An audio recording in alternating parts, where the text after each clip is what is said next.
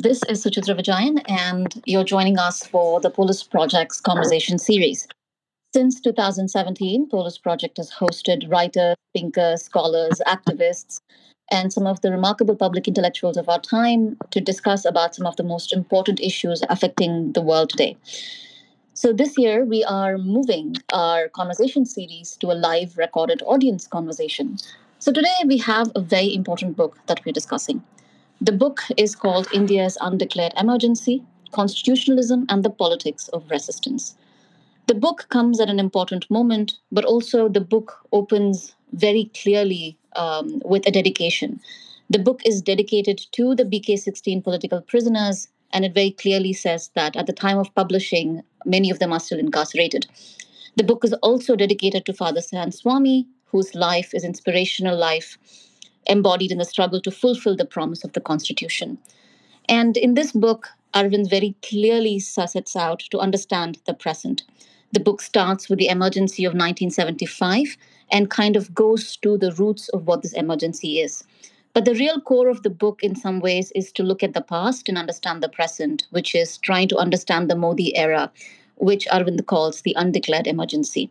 But the book just doesn't stop with what the undeclared emergency is. It talks about a totalitarian future that might await us, but also ends with the idea of how do we resist this. And to join us to discuss this important book is the public scholar, lawyer, writer, and researcher Arvind Narrain. He has uh, the law degree from the National Law School of India and a master's from the Warwick uh, University of Warwick, where he was a Chevening scholar. He's currently pursuing his PhD on mapping the elements of Ambedkarite jurisprudence at the National Law School. He's, of course, the author of many books, and he was part of a team of lawyers challenging Section 377 of the IPC right from the High Court in 2009 to the Supreme Court in 2018. Arvind, thank you so much for joining us today. Thank you, Suchitra, for having me. Um, Arvind, I want to jump right in. The book very clearly, you open the book with an introduction where you say that the BJP's victory both in 2014 and 2019 and their return to power poses a most serious challenge to the Indian constitutional order after the emergency. Before we talk about the present, talk to us about the emergency of 1995, 1997, and how this fundamentally um, changed the history of the Indian um, polity. Yeah, uh, thanks. Uh, thanks for that for that question. And as you, Suchitra, as you indicated, in this book, the way I phrase it is to say that two ways in which we can understand the contemporary moment is through the lens of history and one lens which history takes us to is the 1975 to 77 period. Again, we go back to contemporary scholarship. Uh, Tarunabh Khaitan's article called "Death by a Thousand Cuts," looking at the at the Constitution, the Constitution suffering death by a thousand cuts. He says the two moments of greatest democratic decline are the emergency of 75 to 77 and the contemporary era. So that is the reason why we go back to the emergency, point one. But the other point which I really want to make about what is the reason we go back to the emergency is to try and understand what was it like to be there during the time of the emergency. And again, I wasn't born. I wasn't. I was just about born around that moment in time. But what the the record of the Shah Commission and the work of the Shah Commission in particular indicates is that the what we one way of understanding the emergency is a time when the state used uncontrolled power against its citizens. By uncontrolled power, I mean the right to the, the power of arrest of dissenting voices and people who think differently. Again, one can argue that uncontrolled power to arrest might have been there in many periods in Indian history. But I think the significant point about the emergency is the fact that the arrests under the Maintenance of Internal Security Act were also accompanied by a collapse of all other institutions of accountability. By this I mean that the judiciary failed most most powerfully, which is the ADM Jabalpur judgment, which is seen as the low point of the Indian judiciary. The media failed, and again we have a great testimony to that by by L.K. Advani, who made the point that you asked to bend, but you crawled.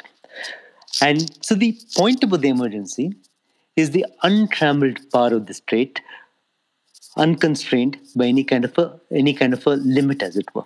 And perhaps one more point I want to add about the emergency is the idea that the emergency was a time of great fear. I think that's to capture that is a very, very important dimension. And to capture that, I'll go back to actually a documentary by Deepa Dhanraj, one of our most important human rights uh, lawyers, uh, KG Kannabiran from Andhra Pradesh. And he has his web in the documentary, his wife is speaking about him. And she says, around the time of the emergency, his closest friends who were lawyers, who had helped in many, many ways, would see him in the corridors and would turn the other side. So that embodies, exemplifies the sense of fear which the emergency imposed on people.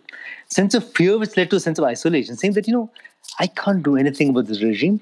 Let me retreat into my own personal private world because otherwise I will get arrested. That sense of fear again is something which which I think we have seen then and we see now. Thanks for that, Arvind. Um, I just wanted to uh, go back to something you write. You actually quote HMC Rai and you say that how he calls the emergency and what happened, especially the act of the judiciary, as a constitutional outrage. Before we step into the other aspects, can you tell us ways in which uh, the legal judgments or uh, judicial conduct, in some ways, left a kind of a mark that in some ways did weaken the institutional credibility within India. Can you talk to us about that? Yeah, I think the the the point about the ADM Jabalpur judgment is we have to look at it in terms of both the majority, the minority, as well as the High Court and the Supreme Court. There's a failure in terms of the Supreme Court, the majority. The High Courts and the dissenting judgment, in a sense, kept that spirit of hope, a spirit of optimism that uh, that this is not all, or kept the idea of another alternative open.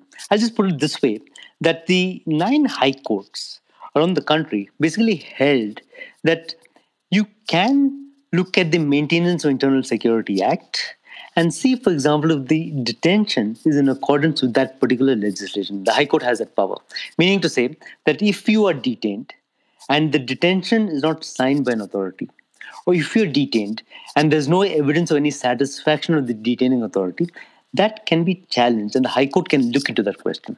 What the supreme court did in, in one in a grave abdication you get the sense of how grave the abdication of responsibility was. What the supreme court basically held is to say that you, we can't look into this at all. The majority basically said that once the emergency is declared we will not look into the question of the detention or look at the legality of the detention at all. Because public safety as Justice Bhagwati put it, is of the greatest, is the supreme concern. So that was the the failure of the emergency in terms of the the majority judgment. But you see, even there, that the high courts actually stood the ground. Supreme Court who failed us. And again, here the point to remember is in today how how does history remember the emergency? If you look at the contemporary judgments, the history sees the the ADM Jabalpur judgment as the darkest moment, as you as you rightly quoted Seervai making that particular point. And who's the hero at that moment in time? Is actually uh, Justice Khanna, who delivered the minority opinion, where he basically said that regardless of what the uh, of what the the executive does, the judiciary has a responsibility to ensure to look at whether the, the, the actions of the executive are in conformity with the constitution. And again, if you look at it in today's perspective, the, the Puttaswamy judgment was nine judges of the Supreme Court, and where they held that the, the emergency judgment, uh, the majority judgment was not right. And, and Justice Chandrachud, in a, in, a, in a critique of his own father, basically made the point that we hold the opinion of Justice Khanna, which is a minority, in reverence and awe. And similarly, Justice uh, made the point that the emergency judgment, uh, the majority needs to be buried six feet deep or 10 feet deep. I forget the number of feet deep, but that was the, that the point he made. So you get a sense that from today's perspective, we see the fact that the majority was wrong through and through. So I, the, I think the point, in the sense of talking about the emergency, linking back to today, is to tell is to tell our judges as well that you must have a sense of historical perspective. You must see that tomorrow you'll be judged very, very differently you must have the courage to stand up for the values of the Constitution. Because today, who remembers the majority in, in the ADM Jabalpur? We all remember Justice Khanna as the iconic figure as a judge, as maybe one of the most important judges of the Indian Supreme Court. So we want to cultivate that sense of history among our judicial judicial fraternity as well. And one of the things that you speak of in the book is that you very clearly place preventive detention and preventive detention laws as the roots of emergency. What do you mean by that? And can you walk us through that? Yeah. The again, if you look at the the, the constitution, one of the anomalies in the Indian Constitution, in the Fundamental Rights chapter, is Article 22 of the Constitution, which basically, though it begins with the with the narration of some of the rights of the accused, goes on to say that in the context of preventive detention, you don't have the, the right to be represented by a counsel of your choice, you don't have the right to be produced before, before the magistrate within 24 hours, and you don't have the right to legal representation. So the the way in which the the it's it's interesting that the Article 22 has been characterized by human rights activists as the undemocratic heart of the Indian Constitution. So, which fundamental rights chapter, in which country, authorizes preventive detention as part of the fundamental rights chapter itself? So, that's in a sense the anomaly in the Indian constitutional framework itself. Of course, there are many questions about how we interpret that, and I think the argument we have to take take in this particular context is unless, of course, one uh, at this current moment, the only argument we can take take is to say that we need to read Article 22 as narrowly as possible and in conformity with other fundamental rights. And that's, in a sense, again, the dissenting opinion of Justice Fazal Ali, which makes the point that you have to read it much more narrowly. You can't read it in such, a, in such a way that you give the prerogative state the the complete control of, or the complete authority over the lives of uh, lives lives of in, individual people. So the way to understand Article 22 is it's really the prerogative state at the the prerogative state at the heart of the constitutional order. So our entire effort is how do we limit the powers of the prerogative state? How do we limit this untrammeled power of the state uh, using the other other uh, other other aspects of the constitutional fundamental rights chapter itself? Um, you also quote uh, Professor Gyan Prakash uh, in the book. And I actually have a question for you. Is that one of the points that uh, Professor Prakash makes in his book on emergency is that he believes that the 1975 emergency was not an anomaly, was not an aberration, but rather the roots of totalitarian and authoritarian tendencies are already grounded in the Indian constitution. I was wondering if you could comment on that. Do you believe that the emergency was the view that there is a view that the emergency was an aberration? But then, of course, there's a views that uh, someone like Prakash holds that perhaps the Constitution in its founding document itself had the seeds of many of these authoritarian and totalitarian tendencies. Yeah, no, I think the way to address this particular question is to to get back to the question of how do we understand the Indian Constitution. If we see the Indian Constitution as a product of a struggle both, both against external domination against internal against internal oppression, be it on grounds of caste or gender, and external domination in terms of the, the British colonial regime, then we see the, the Constitution is embodying a certain kind of a transformative ideal, a certain kind of a, a promise of transformation.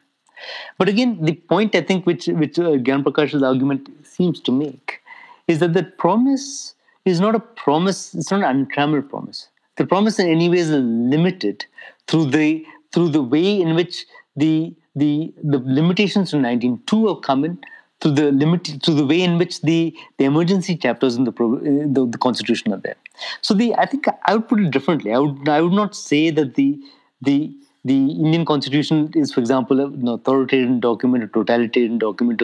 I would put it differently. I'll say that the Indian Constitution within it has a space for two kinds of an opinion, and our hope is that the transformative potential or the, the, the viewpoint which sees the Constitution as a, as a bearer of fundamental rights triumphs over the authoritarian dimensions or over the, over the dimensions give the state more power than it should have. You call this, you use, you know, in PUCL in 2018, and you write about this in the book, call the Modi regime um, as giving way to a completely new order of rights violation, and they called it the undeclared emergency you also use this language of undeclared emergency. Can you walk us through how you define this idea of undeclared emergency from the 75 emergency in the book? Yeah. The again the you're right about the fact that the undeclared emergency, the title, has had a strong purchase among human rights groups and among the People's Union of Civil Liberties, as well as a range of political actors as well. And the the analogy is really this that we've seen the untrammeled use of laws which authorize prevent de facto and de jure preventive detention without any kind of institutional check operated either by the by the judiciary or by the media. So we have the uncontrolled power of the executive to detain, and that's the central dimension I see of the of the undeclared emergency. And the added dimension which I want to want to add to that particular point is the is the fact that the undeclared emergency and the declared emergency share, this dimension of a certain kind of a culture of fear which is quite widespread. And i uh, referred to this already where you have the sense that whatever you do you could end up getting arrested. So that sense of fear is what is pervasive both then and and now you also talk about the UAPA as a symbol of the undeclared emergency, and you kind of contrast it. Uh, one of the other things that you also say is that if police was the looming figure of fear during the 75 emergency, the NIA has now become the chosen agent of the state. Can you walk us through these two ideas of one, the UAPA as a symbol, but also how institutionally the NIA is now being weaponized? Yeah. The with respect to the the emergency is 75 to, to 77, the, the, the law which symbolized the emergency was the Maintenance Internal Security Act, which was the preventive detention law, and in a sense, bound by the framework, limited as it was, of Article 22.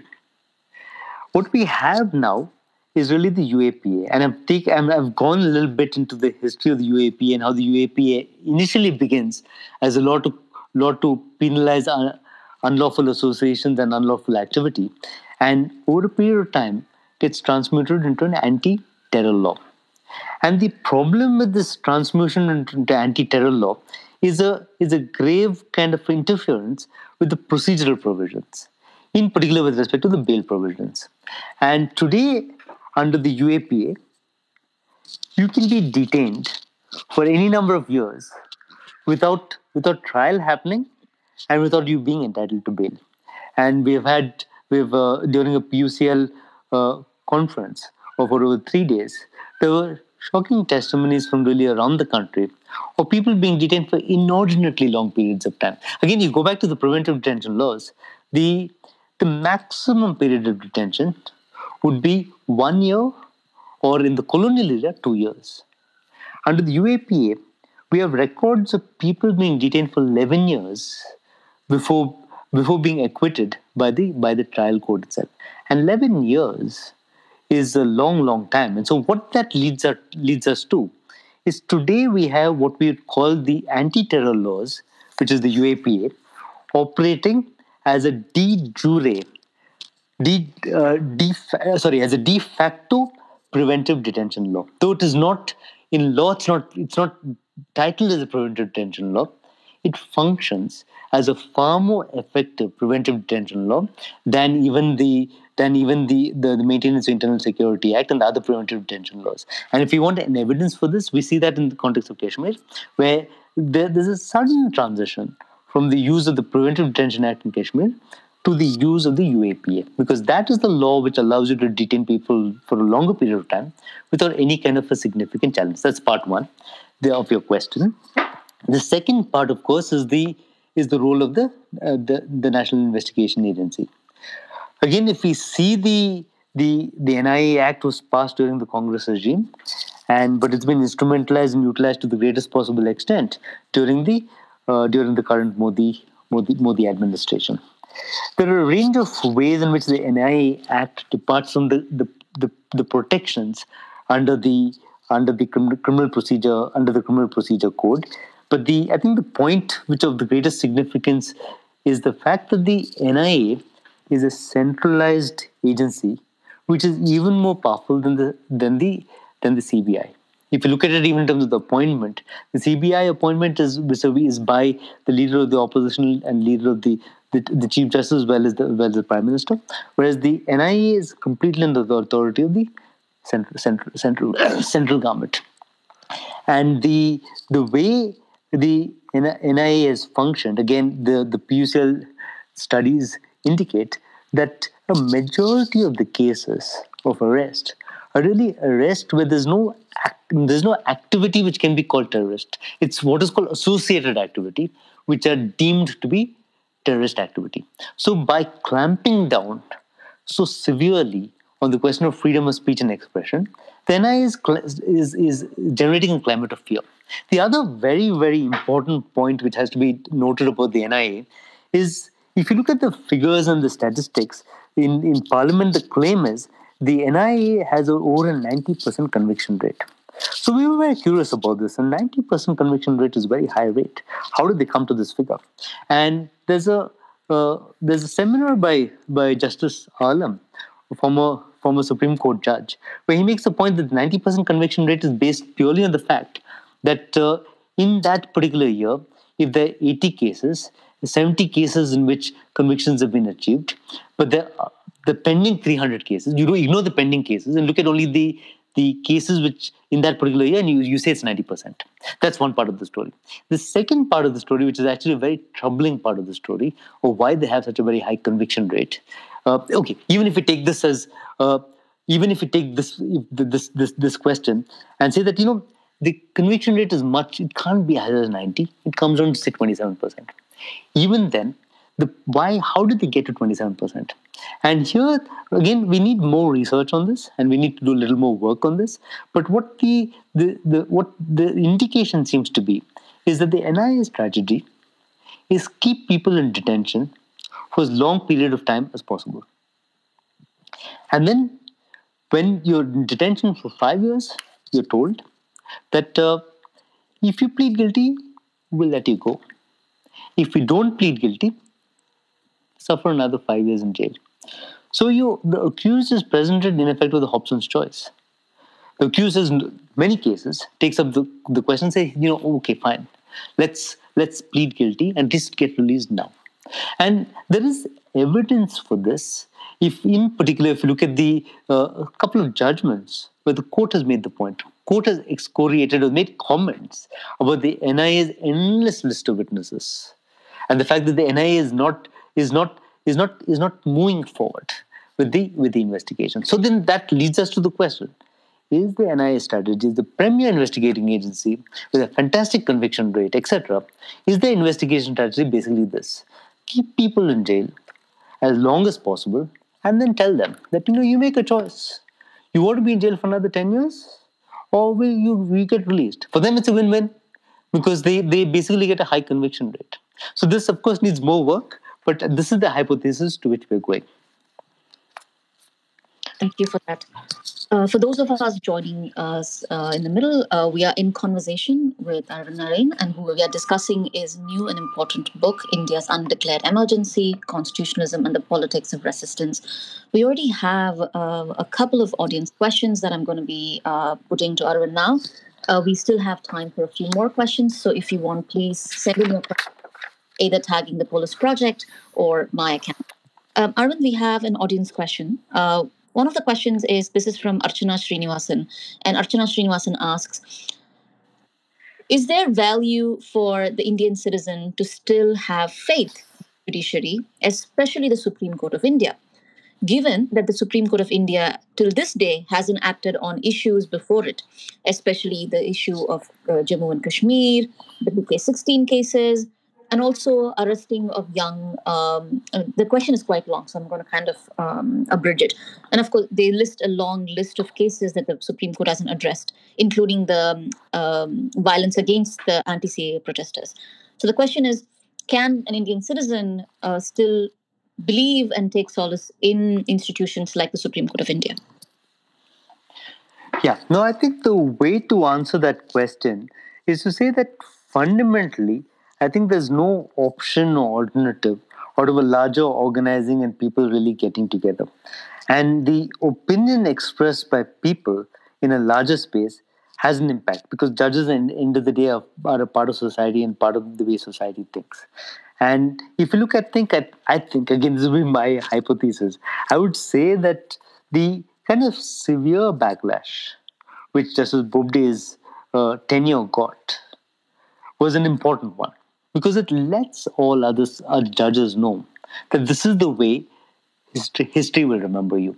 So I think our, our imperative is to continue to have faith, not faith in the sense of uh, faith that, that judges will deliver today or tomorrow, but faith that through our struggle and through our movements, we can impose a level of accountability of the Supreme Court to the Constitution of India. We have another question from Kashmir. Uh, this one is about the Anuradha Bhasin was of India. The question is the Supreme Court of India hasn't still dealt with Article 370 or passed any decision on that.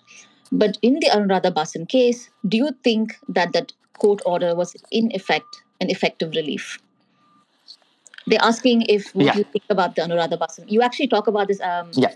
Those of you again um, in the book, uh, Arvind does talk about this, but I'll, I'll let you respond to this uh, question.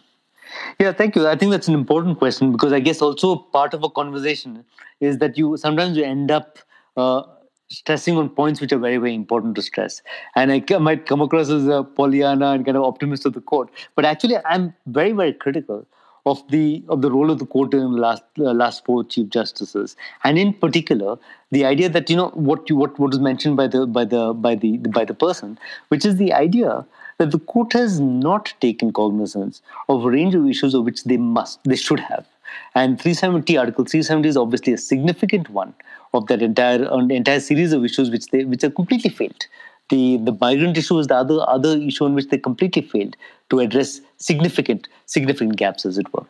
And uh, in that context, how do we see the Anuradha Bhasin judgment? And it's interesting that the Anuradha Bhasin judgment, the uh, the one of the judges was uh, the current chief justice, who was who, who was also who was also on the bench, and he delivered the judgment just I think a couple of months before his elevation as the as as, as the chief justice. The the judgment itself, if you read it, the the principles it laid, lays down are fairly important in terms of the, the idea that the doctrine of proportionality should apply, the fact that the that uh, the that the, the executive has an obligation to be to to be transparent about the basis on which it's making its it, the orders orders with respect to internet shutdown. That's the important part of what, what it says. But I think the gap is there in between what it says and what it does. And the idea that the Supreme Court outsources its power to decide the, constitu- the constitutionality of the, of the government actions to a committee constituted by, by the government is, a, is an abdication of its constitutional responsibility. Because I think in, a, in, in the end, we look at a judgment as being valuable when it delivers relief at the ground level. And using that particular lens, the Anuradha Bhasin judgment is a failure.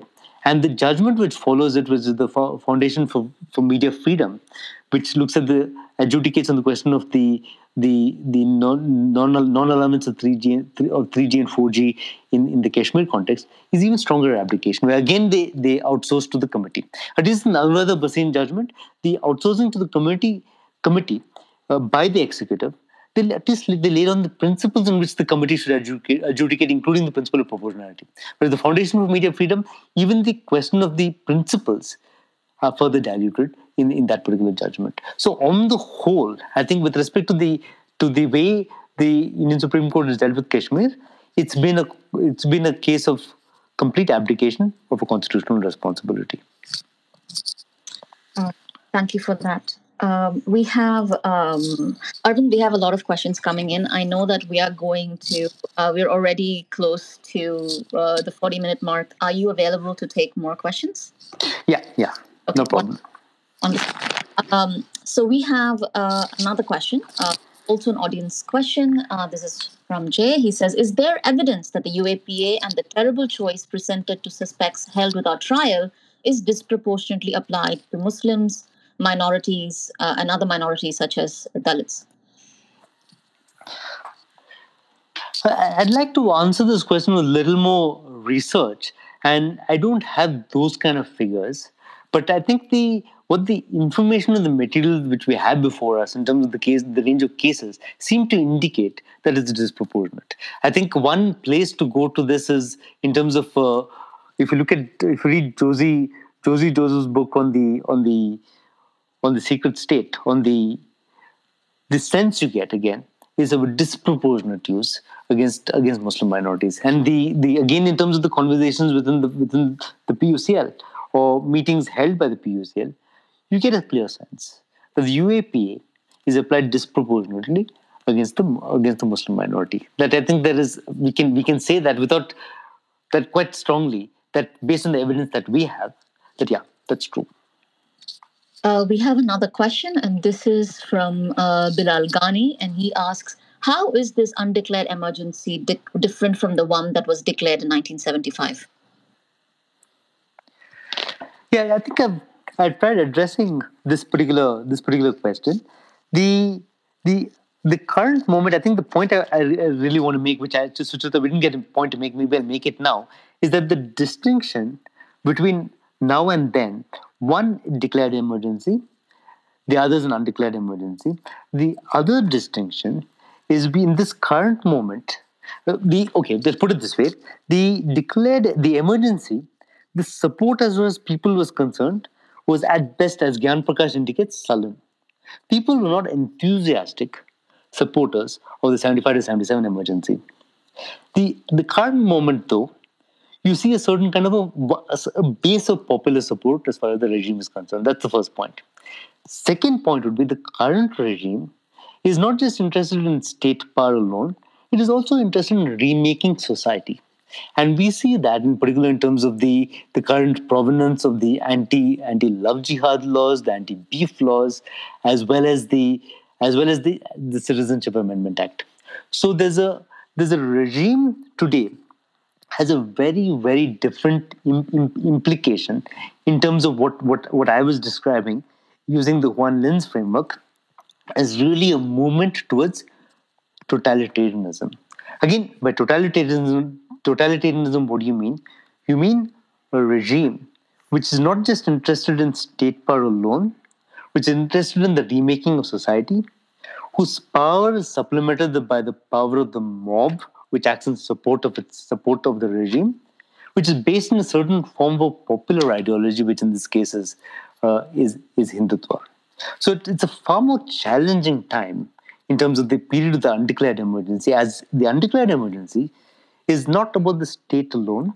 It's also about remaking society, and it's about it's about the, about the mob which which is today inherits a certain legacy of both nationalism and lawlessness. Thank you. In the book, you quote um, from India's first dictator, the book India's First Dictatorship, where you call emergency as a species of authoritarianism. And in the book, you also very clearly write how today the power is concentrated in the hands of two, very similar to the emergency. Um, but you also talk about erosion of institutions and norms. Can you talk about is the ero- how do you see this erosion of institutional norms and structures? Do you see this as a long process that started around the emergency, or do you see it as something different within the Modi's regime?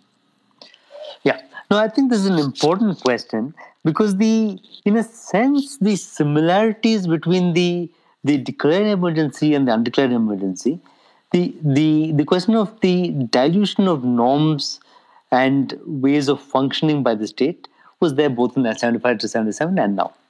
So there is a continuity in terms of the fact that the uncontrolled power to the to the leadership, which implies that in some you you give a go by to the norms which would otherwise constrain the functioning of the top leadership. That's very very similar. I think the difference is really the entire question with respect to the basing in an ideology and the the question of the, the the rise the rise of the mob and the movement towards a certain kind of a Hindu supremacist state. That's the difference which we see today. Uh, we have another question, and this one um, um, I'm, I'm rephrasing the question. You talk about entrenching Hindutva within Indian law. What do you mean by that? The three points I want to make in that in that particular context is that today it's become possible as a project of the state to entrench a Hindutva philosophy within the within the terms of the law. And the three laws we have to look to uh, would one would be the, the, the Citizenship Amendment Act, the, the, the and the proposed NPR and the NRC, all of which go on to to clearly put down the supremacy of the of the Hindu majority vis-a-vis versus the vis-a-vis the Muslim Muslim minority. That's one one one niche one one form of laws. Second would be the the laws which began in UP and now traveling around uh, really around the country, coming down to our own state, Karnataka, which is the the anti-conversion and the what so-called anti-love jihad laws, which attempt to control individual intimate choices people make with respect to who they choose to marry or who or the faith they choose to practice. And the third is the tightening of the of the of the laws with respect to the uh, cattle slaughter laws, which again have moved from UP to a range of states, including coming down to Karnataka now. So these are the ways in which this idea of second-class citizenship is getting entrenched in the legal framework and limiting the kind of choices which individual people otherwise have. Um, I wanted to quickly talk about um, BK16. How do you view this current moment? Um, of course, we have um, the very, very um, targeted harassment of those on the front line. We saw the sad case of what happened to Father Stan Swamy, while Sudha Bharadwaj is now out briefly. We have others uh, still incarcerated. What do you see as the next future trajectories for those incarcerated? Do you see this as something long term? How does one take account of this moment, given that all of them are still, except uh, Sudha Bharadwaj, all of them remain incarcerated? Yeah, I, I think one way to understand the, the BK 16 question is to try and see what are the, the forms of activism which the state is finding so troubling. And there, the distinction I make, at least in the, in the book, is look at the forms of activism, including the including the, the Dalit activism, which is really about about putting forward the idea, Ambedkar's idea, that if Hindu Raj comes to this country, it will be the greatest calamity that this country will ever face. Adivasi rights activism, then we have legal activism, then we have intellectuals such as uh, Varavara Rao, uh, who, who have been articulating uh, concerns, which again the state finds very, very troubling. So the question you're asking is the BK16 are now in jail.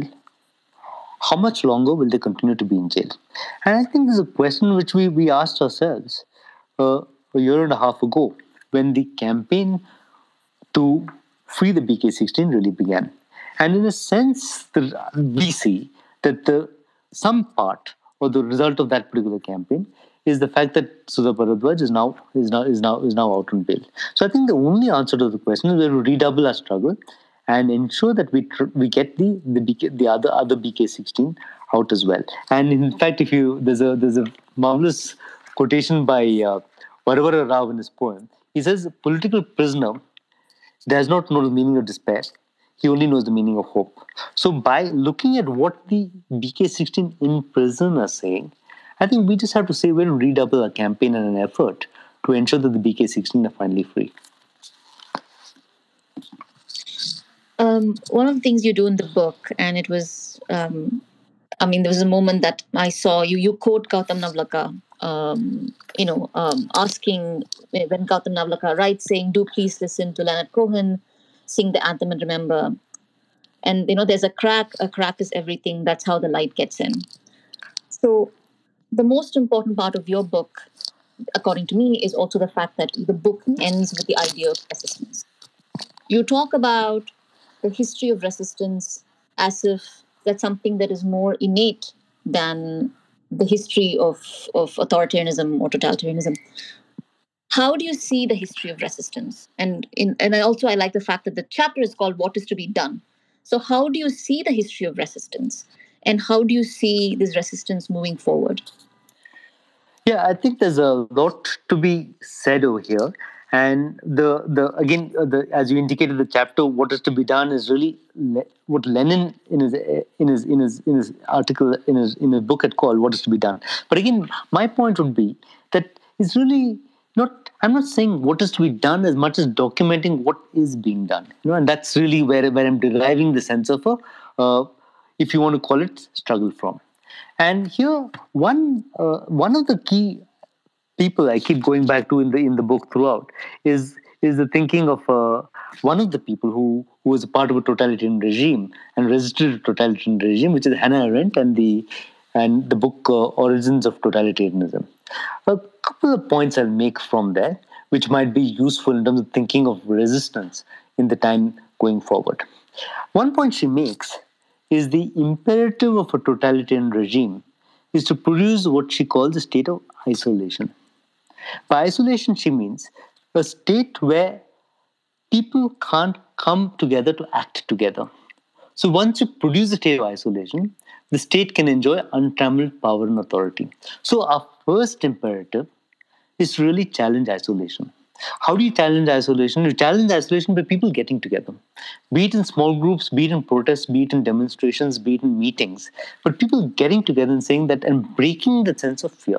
Right? Because what is the imperative isolation? Again, it's a very powerful book where she makes the point that the the what isolation does is makes all protest seem meaningless. And says that is the murder of the moral moral in human beings, of the moral of the of the of, of the moral being. So our imperative is really how do we recover the moral the morality of, of human beings, or how do we recover the fact that we can act together? That's will be the first way in which we begin to challenge this kind of a regime. And uh, I guess you know this that the fear is very widespread. People everywhere have a deep sense of fear. And I think we should derive a sense of hope and optimism from really our wonderful colleagues and, and people who are, who are fighting this, this current moment in all parts of the country, and many of them who in jail have been such sources of inspiration, including the BK16. So that's one part of the of the of the struggle against this this kind of a uh, this kind of a regime. There are many other dimensions, but uh, uh, Suchitra, I, I don't want to keep going on. I'll just stop with that. Um, so we have another question. This is from Professor Ravinder Kaur, um, and I think it's it's quite telling that a lot of questions that we are getting directly goes back to the role of courts and constitution. Here, Professor Ravinder Kaur uh, is putting this question to you, and she says courts and constitution are increasingly seen as spheres that would restore the progressive values in India, progressive values of India. But can one continue to take this view? What if the law is changed or the very institutional edifice is altered, all within the democratic majoritarian framework? And I think this is something that a lot of us have been thinking about is that that every single day, if the Hindu Rashtra, uh, in my, I believe the Hindu Rashtra is already here, along with it a very specific framework, a majoritarian framework. So, as Ravinder Kaur, Professor Kaur says, what, what happens then? Can we still continue to take this view that the Constitution can restore progressive values? Yeah, see, in, in some one way of thinking about this, comparative comparative examples, and one one place I did go back to in terms of trying to understand the contemporary moment is actually to two places. One is a, a, a, really, really interesting book by Ernst Fraenkel called The Dual State. On, and when Fraenkel is a German Jewish lawyer practicing in, in Nazi Germany, at the height of Nazi Germany. And the argument that he puts forward is he says he argues against the idea that even Nazi Germany was a totalitarian black box. He says that because of the imperative of capitalism, etc., rule of law at, at some at some levels was important. So throughout Nazi Germany was what he called a dual state. And this point is our effort as lawyers was at every point in time to ensure that people who are in the prerogative state, which is the untrammeled part of the executive, we try and get them, shift them to the normative state where some measure of rule of law uh, does, does, apply.